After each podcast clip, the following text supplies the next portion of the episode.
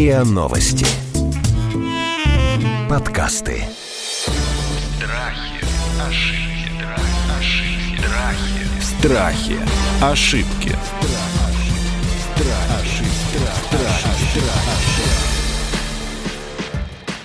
Здравствуйте, это подкаст «Страхи и ошибки». Меня зовут Наталья Лосева. Мы говорим в этом сезоне про страхи и про ошибки, но сегодня будем говорить про страхи, потому что мы их разбирать, может быть, даже любим больше, чем ошибки. Мы поговорим сегодня о страхе, внимание, отпустить ребенка в детский лагерь. Ну, давайте сразу вспомним, какие у нас ассоциации, какие у нас воспоминания с вами, дорогие родители взрослые люди, поднимаются в нашем сознании, когда мы вспоминаем про детский лагерь и про себя. Да? Тут ну, наверняка это что-то такое классное, радостное, какая-то любовь, зорница, купание в море, мазать пастой и так далее. А вот если мы вас же спросим как родителей, что за ассоциативный ряд у вас возникает в голове, когда мы говорим, что давайте-ка вашу деточку, вашего единственного ребеночка сейчас отправим первый раз в детский лагерь далеко, ну, здесь, я думаю, картина рисуется совершенно другая, и это объяснимо. Вот сейчас мы с вами покопаемся в ваших головах вместе с клиническим психологом и психиатром Анастасией Афанасьевой и заместителем генерального директора Мосгуртура Юлией Селенко. А я напомню, Мосгуртур – это государственная компания, которая как раз занимается профессиональной организацией детского отдыха. Вот покопаемся мы в ваших головах, в ваших страхах, их рационализируем и решим, отправлять вам детей в лагерь или нет. Здрасте, коллеги. Здравствуйте. Добрый день. Даже не знаю, тут кому дать вступительное слово из вас. Ну, давайте, наверное, Анастасия, на- начну все таки с вас, да? Вот общо, если... Вообще хорошо ребенку в лагерь уезжать? Но здесь вопрос, наверное, с какого возраста мы отпускаем вообще ребенка в лагерь, потому что И ребенок... вообще отпускаем. Да, и вообще отпускаем. Ребенка 40 лет.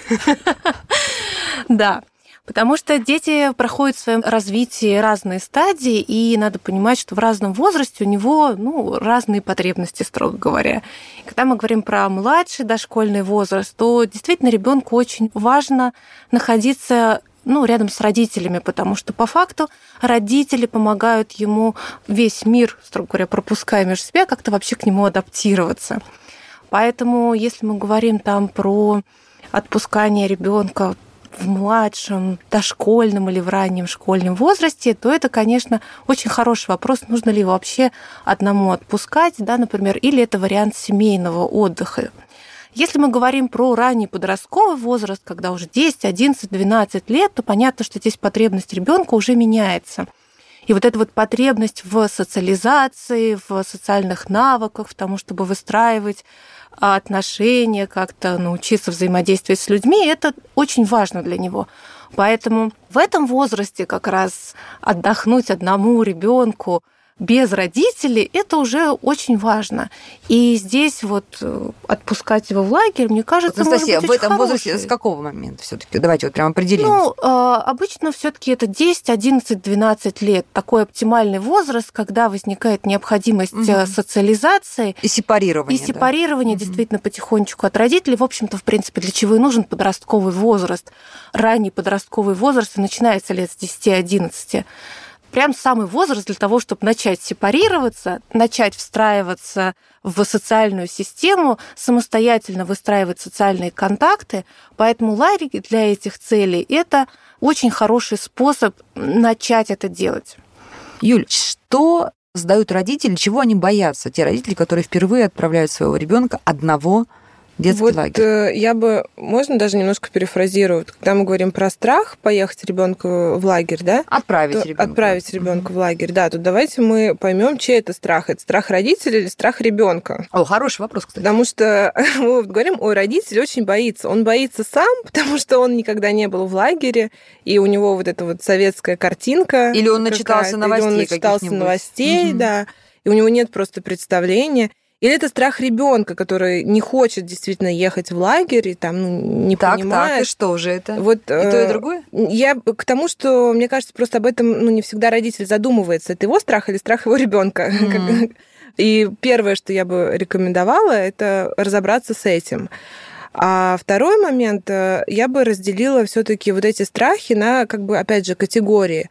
Чего мы боимся конкретно? Мы боимся, что там на ребенка будет оказано негативное влияние, или что он будет никому не нужен, или что он получит какую-то травму, или что мне жалко себя как маму, потому что я буду по нему скучать, и я не знаю, чем занять свое время, резко освободившееся, потому что мой ребенок уехал на 21 день там отдыхать, а что буду делать я? И поэтому я очень боюсь и себя жалею.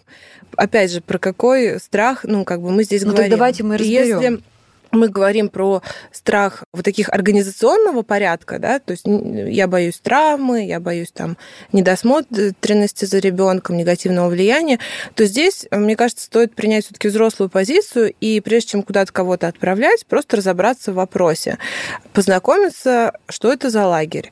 Сейчас э, хорошие, качественные лагеря, можно приехать там даже посмотреть вообще, ну, заранее, угу. да, то есть посмотреть территорию, приехать на родительский день посмотреть. Наверное, соцсетях на можно соцсети, посмотреть отзывы, Конечно, да? посмотреть отзывы в социальных угу. сетях, посмотреть, кто является организатором, посмотреть, какие педагоги будут заниматься с э, ребенком. А как я посмотрю, как я оценю а, качество этих педагогов? Ну, есть, э, во-первых, если говоря про педагогов, мы говорим в первую очередь про административный персонал и про вожатых. То есть, что это за школа вожатых? Кто то есть у нее читает. должен быть свой сайт какой-то, да? Ну, Должны конечно, быть отзывы конечно. об, этом, об этих вожатых. Да, то есть угу. сайт, отзывы, лицензия, возможно, да, преподаватели, перечень преподавателей. Если мы говорим про хорошую, качественную школу вожатых, если мы говорим про школу вожатых э, с лицензией, то все вот эти документы, они публичны, начиная от программы, преподавателей, которые ведут занятия, лицензии. Это все можно при желании посмотреть, или даже если вы этого не нашли, можно это запросить. То есть всегда можно написать и сказать, ребята, поделитесь, расскажите, кто вы, что вы, где вы. И у вас сразу автоматически как бы часть этих страхов отпадет организационных. И останутся, наверное, вот те, о которых говорила Анастасия, уже такие более личные, ну, которые тут каждый будет выбирать сам, прорабатывать. Вот давайте все-таки давайте начнем со страха родителя, а потом перейдем к страху ребенка. Значит, я так понимаю, что родитель, конечно, боится в первую очередь за жизнь и здоровье ребенка. Да? То есть в чем он должен убедиться? Ну, страх совершенно нормальный, ну, ну как бы естественно, органический. Что он должен проверить? Что там, медпункт, чтобы был рядом в лагере, там больница была рядом, страховка. Юль, на что обратить внимание? Вот первое, чтобы лишь бы он был здоров и не травмирован. Да, хотя я, когда ехала сюда, сейчас прям ремарочку, я прям зашла, посмотрела вообще, есть ли какие-то исследования относительно страхов родителей, и наткнулась на одно, но, правда, 2015 года, вот там страх за жизнь и здоровье, именно вот в таком понимании, был на четвертом месте, а, а что на, же первом, на первом? На первом было негативное влияние как раз-таки, что я боюсь, что мой хороший... курить. Конечно, что мой хороший ребенок, в которого я вкладывал столько сил, приедет с неким Опытным. словарным запасом неожиданно, да, и навыками, которые не предполагалось. Пить, курить, ругаться матом, ну, соответственно, вот такие вот вещи, это вот был на первом месте. Исследование делал один из достаточно больших крупных лагерей в 2015 году. Я удивилась, потому что у меня тоже было ощущение, что угу. конечно, здоровье, травмы это прежде всего. Но это вот как бы надо подумать относительно здоровья, что посмотреть, на что обратить внимание. Первое, конечно, да, это медпункт. Второе, это страховка на ребенка. Есть она или нет. Если она есть, то что она там включает. Третье, это качество программы отдыха, потому что если мы говорим именно про детский лагерь, а какая при... связь между здоровьем и программой вот, отдыха? При, Давайте расскажем. Да, э, при хорошей качественной программе отдыха, где ребенок занят, то есть у него нет времени, когда он предоставлен сам себе и делает, что хочет. Равно как и учится пить, курить и материться. Да. Вот при хорошо организованной программе отдыха вместе с вожатыми, с педагогами, с интересным наполнением, у ребенка нет возможности вот эту свою энергию направить в разрушительное русло и там чему-то плохому научиться, либо получить какую-то травму. Поэтому хорошая, интересная программа отдыха – это всегда залог того, что ваш ребенок э, будет жив, здоров, и еще этот отдых станет для него полезным, да, то есть э, он станет для него развивающим, классным.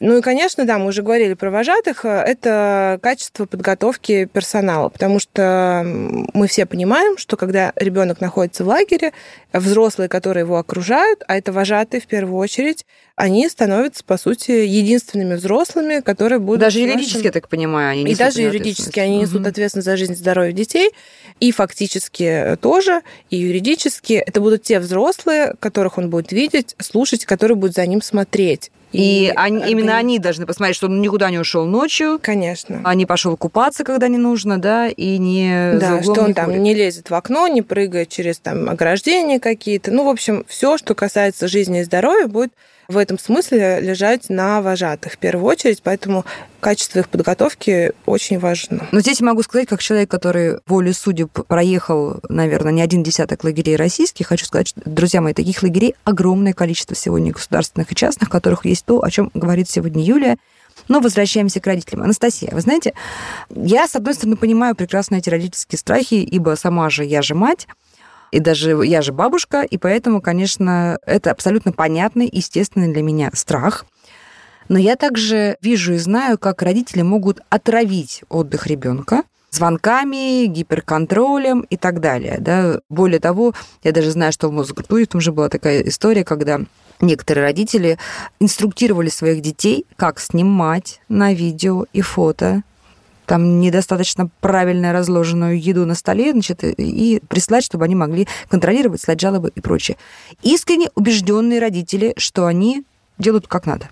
При этом я помню, что психологи, педагоги говорили, что если вам ребенок не звонит, начиная с третьего дня, значит, ребенку очень хорошо. Дорогая мамочка, да? Ребенку хорошо, мама. Порадуйтесь за него. Порадуйтесь, да? Анастасия, ну как быть родителем? Ведь на самом деле это правда страшно, да? Вот ребенок не звонит, ты не знаешь, что с ним происходит в этом лагере. Он за 2000 километров, там море, буря, южные насекомые, а он тебе не звонит. И ты начинаешь его просто домогать. Гиперконтроль – это вообще проблема родителей, которые отпускают не просто детей в лагеря, но и в школу. И вообще, когда ребенок как раз сепарируется в подростковом возрасте, это самый большой страх, потому что до этого времени родитель, ну, по факту полностью контролирует жизнь ребенка. И в какой-то момент он к этому, ну, во-первых, привыкает, во-вторых, это снимает очень, опять-таки, много неопределенностей, что ребенок делает, как он развивается, что у него происходит. И в какой-то момент, когда ребенок нормальным образом начинает отдаляться, начинает приобретать какие-то все равно свои там привычки, общения и так далее, этот контроль начинает теряться. И это вызывает очень много тревоги у родителей, потому что то, что ты раньше мог контролировать, по факту выходит из твоего контроля. Возвращаясь опять к неопределенности, неопределенность то, что больше всего вызывает страх. Тем более, когда это еще физическое расстояние, на котором ты вообще не можешь проконтролировать, что происходит. Тревога начинает просто взмывать до небес, строго говоря, у родителя. И здесь действительно происходит конфликт интересов, что родителю хочется контролировать, все ли с ребенком опять-таки нормально, нормальная ли у него занятость в лагере, не случается с ним ли что-то плохого. При этом ребенок нормально, ему интересно, он вообще отвлекается. И это нормально, что ребенок в лагере, находясь, начинает забывать позвонить не потому, что с ним что-то плохое происходит, а потому что он включается во внутренний процесс, внутреннюю занятость, общение и так далее.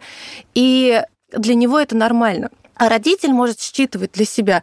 Это, например, как будто уже у ребенка плохое влияние. Что-то скрывают от да, него. что-то от него скрывают. Например, вот он перестает, например, меня любить, или я ему уже тоже не важен. У него другой значимый взрослый. Да, там. у него другой значимый взрослый, или, например, ему отношения, опять-таки, с другими сверстниками важнее, чем со мной.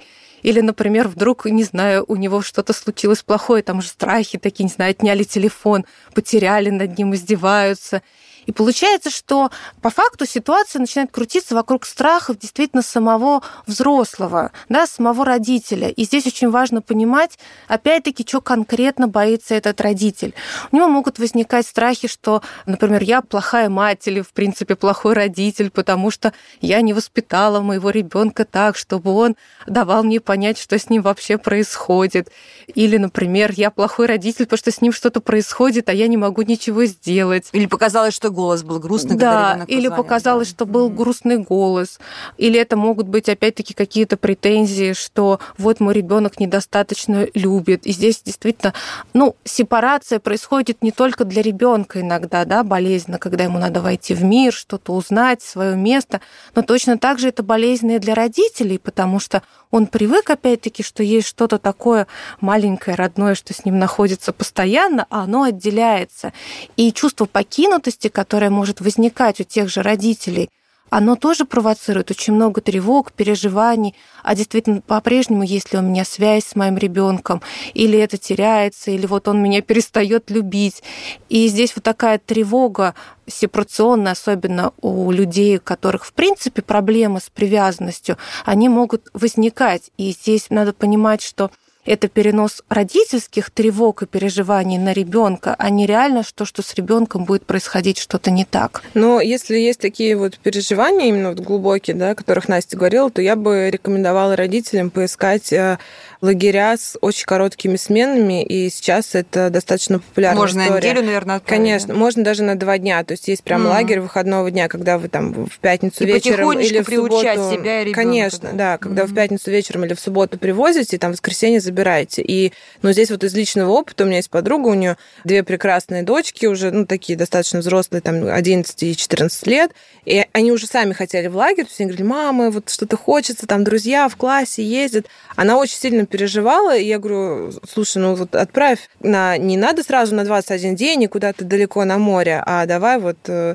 2-3 дня и в Подмосковье. И они приехали полные восторга, и ей было тоже комфортно. То есть она там привезла, через два дня забрала, и как бы это был такой момент привыкания для нее и для них. И вот таким тревожным родителям я бы рекомендовала начать с этого.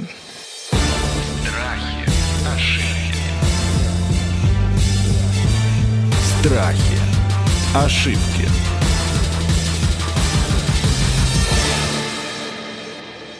А вот если ситуация наоборот, мы тоже знаем, как это бывает в лагерях, особенно в первые вот 3-4 адаптационных дня, когда ребенок поехал первый раз в лагерь, и ему плохо, и он начинает звонить родителям и рыдать. Все, мамино сердце разбито, папа посидел, значит, надо бросать все, брать отпуск, лететь. А педагоги-то опытные знают, что нужно просто переждать. Вот я хочу, чтобы мне сейчас обе дали комментарии, каждый со своей колокольни. Да, и здесь мы возвращаемся уже к переживаниям ребенка. Надо понять, что вызвало изначально эти переживания звонки, Мамы например. нет, да. Смена обстановки. Заби- Заберите меня отсюда, потому что Опять-таки, это может быть, например, страх ребенка, который впервые остался, опять-таки, без мамы, ему действительно непривычно, он говорит, да, хочу к маме. Или что-то произошло, на что он не знает, как Ну, реагировать. косо, да? косо посмотрели, Да, не да, нашел да. чемодан, там не, Да. невкусная И запеканка. причин очень много, Да. конечно. Конечно. Начинается смена обстановки, попадание в большой коллектив, и если ты привык ну, быть один, да, и все внимание тебе, а сейчас вас 20, и на вас двое вожатых.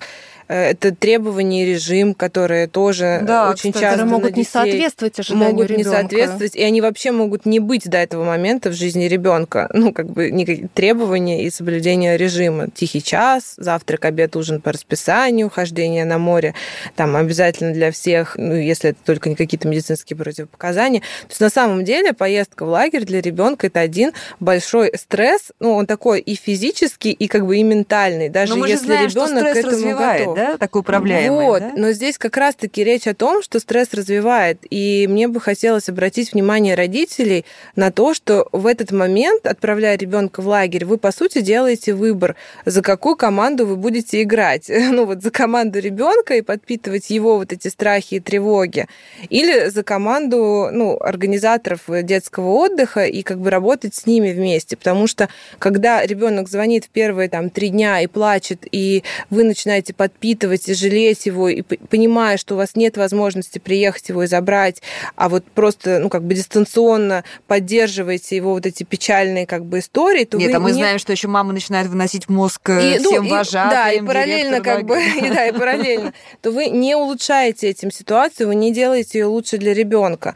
Если вы в течение там смены даже звоните каждые три дня, то очевидно, что у ребенка будет грустный голос, потому что с точки зрения опыта я могу абсолютно точно сказать, даже если ребенку нравится все на 100-500 тысяч процентов, но мама ему звонит, конечно, у него ну, на инстинкте... Тут он вспомнил про маму и Да, начинает он скучать. вспоминает про маму и начинает скучать. И любой вожатый вам скажет, что положив трубку, даже самый активный, даже самый вовлеченный ребенок в программу смены, положив трубку, ну там, в зависимости от э, личности ребенка, от там 30, может быть, минут, да, до суток, он будет все равно вот это ощущение тоски испытывать по дому и по маме. Поэтому если названивать ему каждые два дня, то вы будете каждые два дня ребенка выбивать, ну, как бы самостоятельно. Но есть другой путь для родителей, да, когда вы можете объединиться, ну, условно, как бы в эту команду с организаторами отдыха, с вожатыми, с педагогами, и получать информацию через них, попросить э, давать информацию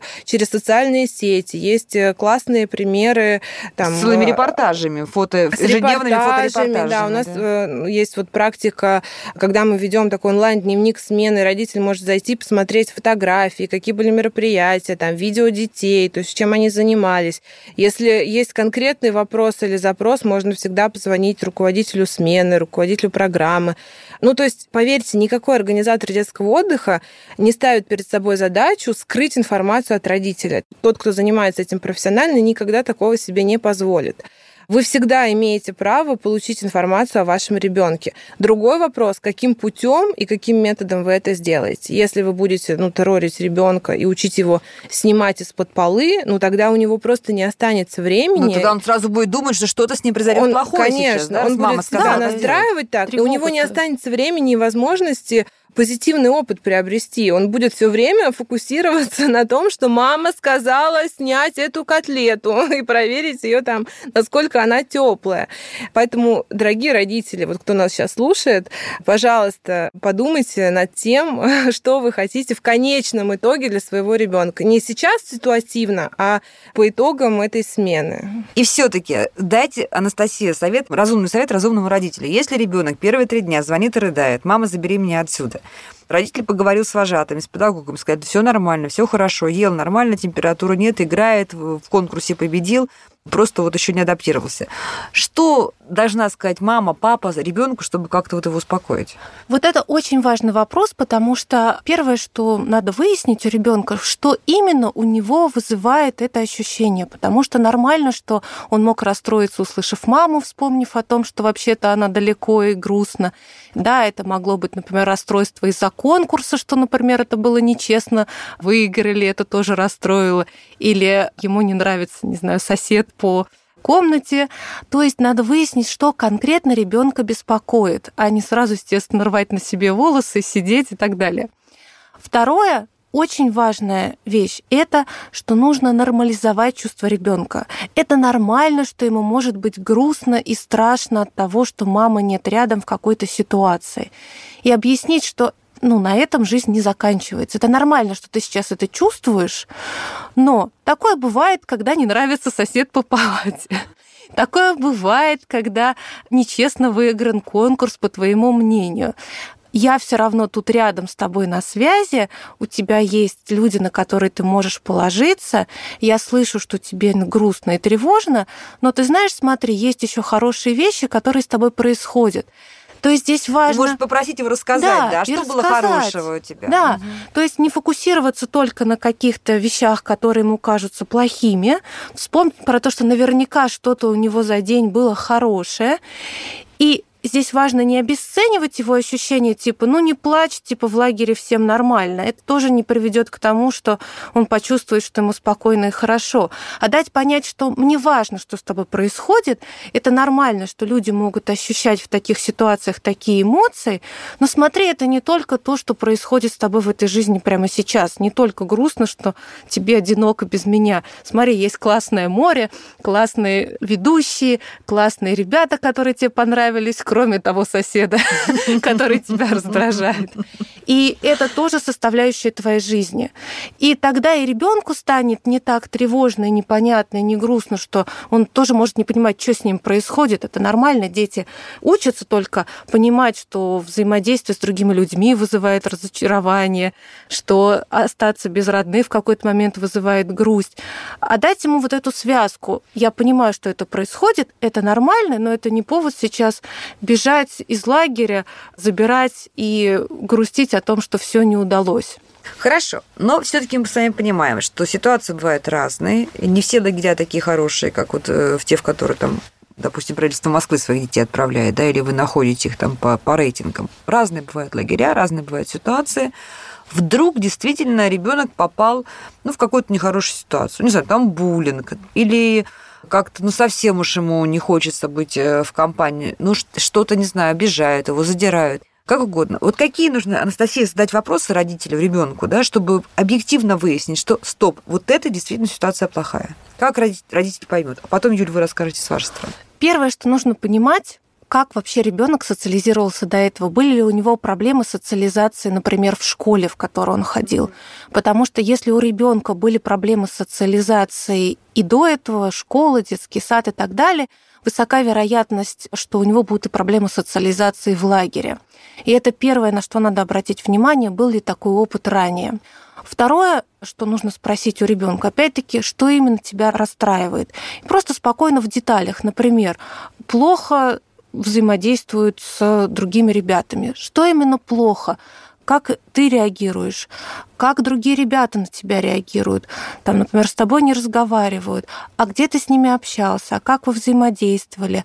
А обращался ты ли, например, с этой проблемой к вожатому? И если, например, ребенок не идет на контакты, просто плачет и говорит, что все плохо, все грустно, не могу тебе об этом рассказать, но это повод обратиться опять-таки к организаторам, к ведущим, чтобы посмотреть, что в реальности происходит, потому что дети часто пугаются и не могут объяснить, что действительно было не так. Поэтому предыдущий опыт, попытка выяснить у ребенка, на что конкретно он среагировал, и общение и собирание информации ну, такое объективное по факту, а не только субъективное мнение от ребенка. Это даст возможность понять, что реально ли что-то происходит не так, или, опять-таки, это просто реакция ребенка, у которого трудности с социализацией. Юля, у вас были случаи, когда вы сами рекомендовали родителям забрать ребенка из лагеря? И почему такое происходит, если происходит? Да, были. Почему такое происходит? В общем-то, я здесь поддержу Настю. То есть мы начинали наш разговор с того, чтобы разобраться, да, чей это страх. Вот если это страх родителя, то он как взрослый может его проработать. Если это страх ребенка, то я не рекомендую вообще в этом случае родителям отправлять действительно ребенка в лагерь. Это вот первый момент. И второй... Э, ну или все-таки на пробную смену там можно ну, на, на два дня? Здесь э, важно, ну если ребенок не хочет сам или он действительно боится, то, может быть, можно там попробовать на короткую короткую, но я бы не рекомендовала, если у ребенка нет желания. Попробуйте лучше формат там семейного отдыха, uh-huh, да, семейного uh-huh. кемпинга. А потому что, ну, все-таки это детская психика, и мы не знаем, как она, какой там триггер она запустит дальше. Соответственно, второй момент – это убедиться, что ребенок действительно готов вот соблюдать вот эти правила, ориентироваться на некие требования и, ну, как бы существовать в коллективе. Ну, это вот то, о чем мы говорили. Были ли у него проблемы там со сверстниками в его обычной жизни? Вы, как родитель, ну, можете это увидеть. И вот если такое действительно есть, то очень аккуратно тогда, ну и вы все-таки решили отправить его в лагерь, то быть очень аккуратным к этому, потому что у родителей всегда есть возможность, на самом деле, забрать ребенка в любой день. Ну, если она как бы есть там финансовая, приехать за ним, прилететь или там на машине подъехать, то ему всегда отдадут его ребенка, то есть никто его держать не будет. И здесь нужно просто смотреть, насколько ну, вот этот уровень тревожности ребенка действительно высок, и, может быть, уже нахождение в лагере является для него разрушительным. Ну, то есть все попробовали, все методы и вовлечь, и поиграть, и поговорить, и все, а ребенок закрылся, ну, зачем травмировать как бы психику? Ну, а если конфликт держать... ребенка в отряде? Вот, ну, так и держать насильно. Вот все, что касается таких обычных, я сейчас под обычными понимаю угу. и конфликты в лагере, и какие-то ситуации неуспеха, и ситуации успеха. С этим мы учим работать вожатых. Ну, любая организация. То есть это просто лагерь, педагогическая задача. Это просто педагогическая задача. Это все раскладывается на периоды смены. Есть орг-период, когда все привыкают и тяжело. Есть итоговый период, который идет сначала набирая, набирая, набирая скорости, обороты, потом обычно какая-то конфликтная ситуация может да, там произойти, случиться локально или там лагерная или в отряде. Потом мы начинаем грустить, понимая, что уже смена заканчивается, нам не хочется прощаться, и мы там обмениваемся социальными сетями. То есть все это очень поддается логике, объяснению, и можно посмотреть просто в какой период, что происходит с детьми. Поэтому здесь нет ничего, вот именно в такой обычности нет ничего как бы страшного. А вот если вы знаете, что у вас есть особенности ребенка, и вы их реально понимаете, что он не очень там социально, ну, скажем так, коммуникативно настроен в принципе, да, вы знаете, что это есть с ним в школе, это есть во дворе, но вы об этом молчите и не предупреждаете никого, вот тогда большой вопрос, почему вы это делаете, дорогие родители, потому что успех ну, как бы нахождение вашего ребенка в лагере еще в том числе зависит от того, насколько полно вы о своем ребенке передадите информацию организаторам детского отдыха. Есть э, практика, это по-разному может называться, анкета конфиденциальности, анкета на ребенка, письмо вожатому, когда родитель пишет э, конкретно особенности своих детей. А вы начиная... правда прям вот учитываете все это? Да? да, начиная от э, там, аллергии или ну, каких-то, угу. и заканчивая вот поведенческими особенностями, любит, не любит, там, какую музыку слушает. И вот некоторые родители не придают этому значения или ну, специально утаивают. И я бы этого не рекомендовала делать, потому что эта информация никуда, естественно, там не, ну, не уйдет, она не будет опубликована, но иногда она очень выручает э, конкретно вот, ну, там, вожатых или педагогов старших, потому что есть возможность к ней обратиться и посмотреть вообще, э, какая у ребенка жизнь была до этого, ну вот там 10 лет, э, чем он увлекался, занимался, как у него складывались отношения со сверстниками.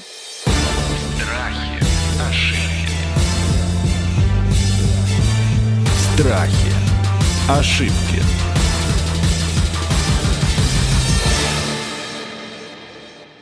А еще я знаю, что родители часто боятся вот этого не просто дурного влияния, да, а боятся, ну как сказать, вот что ребенок попадет не в ту социальную среду, в которой он бы хотел, чтобы ребенок был, да, то есть там дети там, ну, скажем так, другого, другого сословия, другого социального класса. Да? То есть такой есть ну, снобизм и надменность. Нужно вот делать такие вот, вот это лагерь для детей из обеспеченных семей, это лагерь для детей из малообеспеченных семей.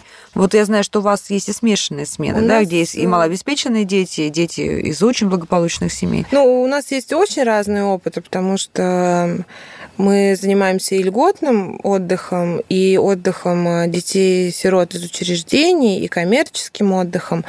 Но я здесь выскажу свою личную позицию относительно этого. Начну я с того, что задам вопрос родителям. Да?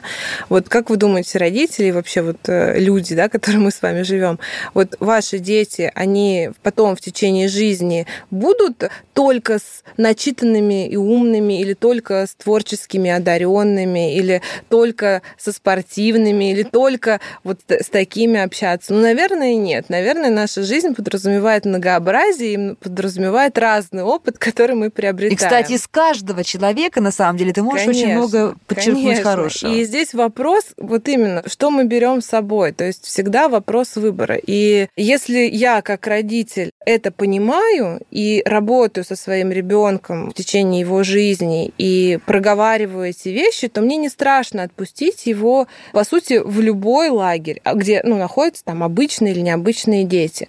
А вот если я это не держу в даже дети сироты, например, даже да, дети с инвалидностью, ну как бы даже дети, которые на коляске или у которых там ментальные нарушения или которые там чуть медленнее или по-другому что-то делают, потому что я знаю, что в жизни, в обычной, во взрослой, мой ребенок может с этим столкнуться, и я как родитель ставлю себе задачу не утаивать это, чтобы он увидел там в 25 лет и испытал как бы легкий шок от того, что а еще бывает вот так я его постепенно и планомерно готовлю ну, к этому сразу. И это ок, ну, то есть это хорошо.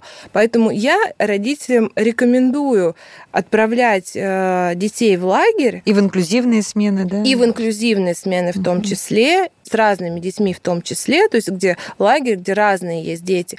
Другой вопрос, что степень вот этой разности и степень готовности ребенка я как родитель определяю сам, исходя из э, знания о своем ребенке.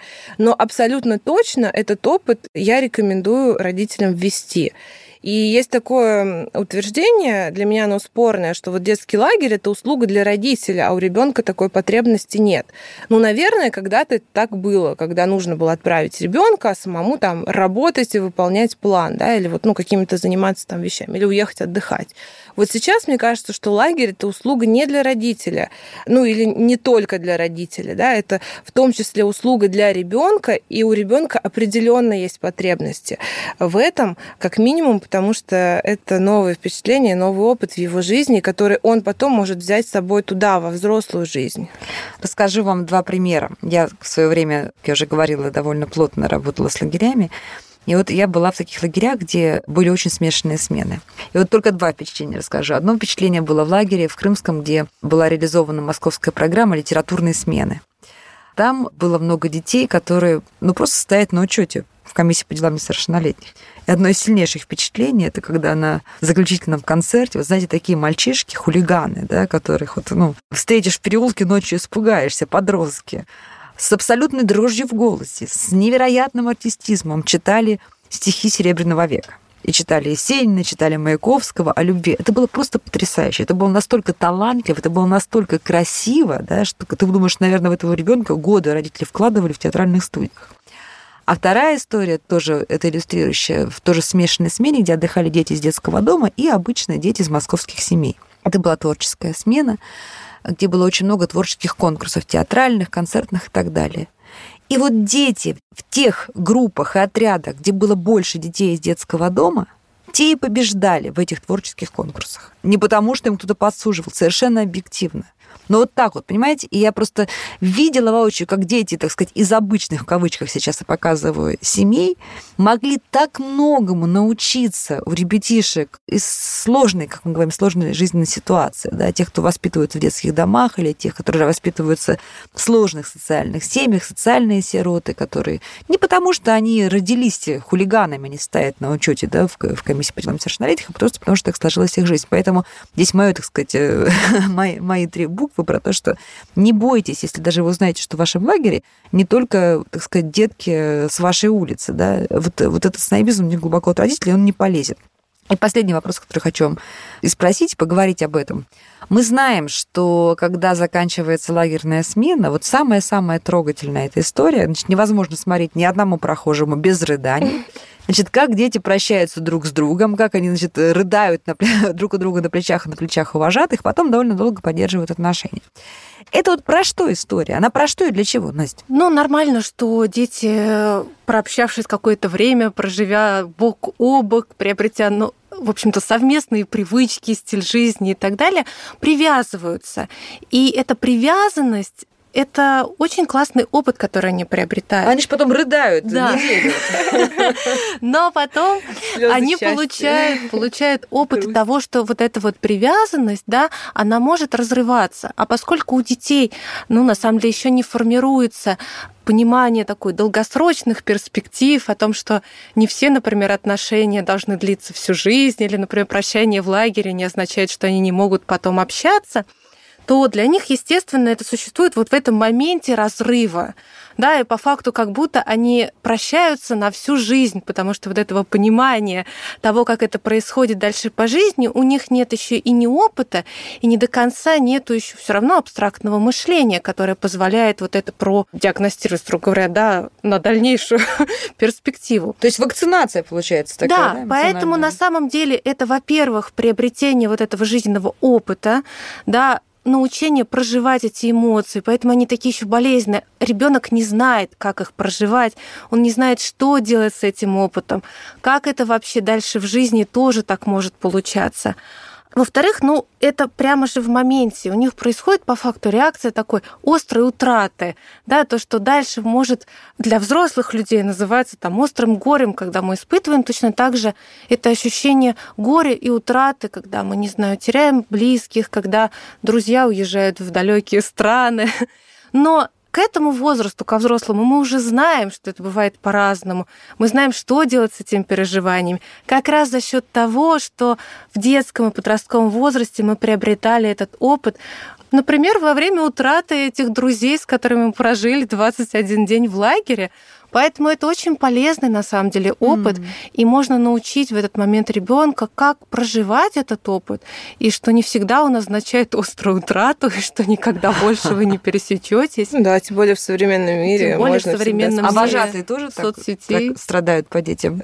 Скажите нам, Юля, правду. Ну, вообще, скажу правду, да, страдают. И если да, правда, привязываются правда. Если вожатый едет особенно первый раз, поверьте, он будет помнить своих детей по именам, э, ну, практически до конца. Вот мой вожатский опыт был в 2000, мне кажется, там пятом или шестом году. И я помню свой первый отряд. Это был лагерь спасателей, Подмосковье. Вот, и могу прям по именам перечесть большую часть. И даже на некоторых ну, детей, да, вот они у меня в голове дети. Я подписана там до сих пор в Инстаграме, то есть как-то мы нашлись. И то есть скоро них, они своих отправят У них уже, есть дети, у них уже там у кого-то есть бизнес, у кого-то работа, у кого-то семьи. И все равно вот этот первый отряд, он всегда остается в памяти, это правда. И мне кажется, вот эта история прощания, она не только еще про приобретение опыта утраты, она вообще про ценность момента, mm-hmm. она про понимание конечности, потому что когда мы приезжаем, нам кажется, о господи, эта смена никогда не закончится, 21 день, и так думают и вожатые, и дети, особенно в первые дни, когда всем сложно. А потом это происходит этот щелчок, и как бы говорят, все, мы собираем чемоданы, возвращаемся домой, и ты вот в этот момент ты ощущаешь, ну, вот это время, что оно конечно, что вот оно так и будет заканчиваться. И вот эта вот ценность как раз-таки момента. И в то же время в этом очень много позитивного, потому что, как показывает опять-таки опыт, и это абсолютная правда. Очень много детей вдохновляется вот этой атмосферой лагеря, вожатыми, тем, что можно так активно строить свою жизнь. И потом не только ну, приезжают еще еще раз, но сами становятся вожатыми или активистами, или ну, делают свой бизнес какой-то. То есть они вот этот опыт, видя позитивный пример старшего, как бы переносят на какие-то свои другие жизненные ситуации. И вот это очень круто. И вот когда э, дети вырастают и потом приходят сами вожать и говорят, что вот у нас был такой очень классный опыт, и мы хотим его повторить, вот это, ну, прям супер ценность и супер радость. А вы знаете, что в Америке некоторые университеты когда выпускают своих, отправляют своих выпускников в профессиональную жизнь, они отдельно Конечно. в досье отмечают, что вот эти ребята были комплейтерами, то есть они были какими-то вожатыми. Да. И при устройстве на работу многие компании это ставят как дополнительный балл. И Почему? Потому что человек умеет принимать решения, да, Конечно. он умеет работать в стрессовой ситуации, он и, организатор. Да, и Круто. это так же, как и вожатство, как и волонтерство, то есть его вот эти мягкие скиллы, вот эти софт-скиллы, навыки коммуникации, кон, решения конфликтов, принятия решений, ответственности, они на уровень выше, чем, ну, вот, условно, рядового человека. Поэтому если у вашего ребенка такой опыт будет, э, родители порадуйтесь за него. Ну что, друзья мои, мой вывод такой на самом деле, что лагерь, нормальный лагерь, нормальный, не, не супер хороший, нормальный лагерь, это такая репетиция жизни, да, ее может быть много, это очень полезно, это очень радостно. Мы примерно понимаем, как нужно вести себя родителю ребенку, чтобы не отравить отдых и все учесть. Поэтому лично я бы голосовала, конечно, за то, чтобы пробовать детей отправлять в детские лагеря. Тем более, как нам сказала Юля, сейчас это можно делать на, на два дня и на неделю. То есть можно вот так вот прививать. Мы поговорили о страхе отправить ребенка в детский лагерь с клиническим психологом и психотерапевтом Анастасией Афанасьевой и экспертом в этом вопросе, заместителем генерального директора компании «Мосгортур» Юлия Селенко. А я хочу сказать вот что вам, дорогие слушатели. Мы возвращаемся к практике приглашения в нашу студию героев, то есть людей, которые чего-то боятся или совершили какую-то ошибку, или, может быть, преодолели какую-то проблему, хотят поделиться, потому что самыми лучшими в мире экспертами мы разберем ваш случай, и это поможет очень-очень многим. Пожалуйста, пишите нам в наши социальные сети, в личку, в комментарии, что вы готовы прийти и обсудить какую-то проблему или поделиться каким-то своим опытом. А это был подкаст «Страхи, ошибки». Пишите нам. Страхи, ошибки, ошибки, страхи. Страхи, ошибки.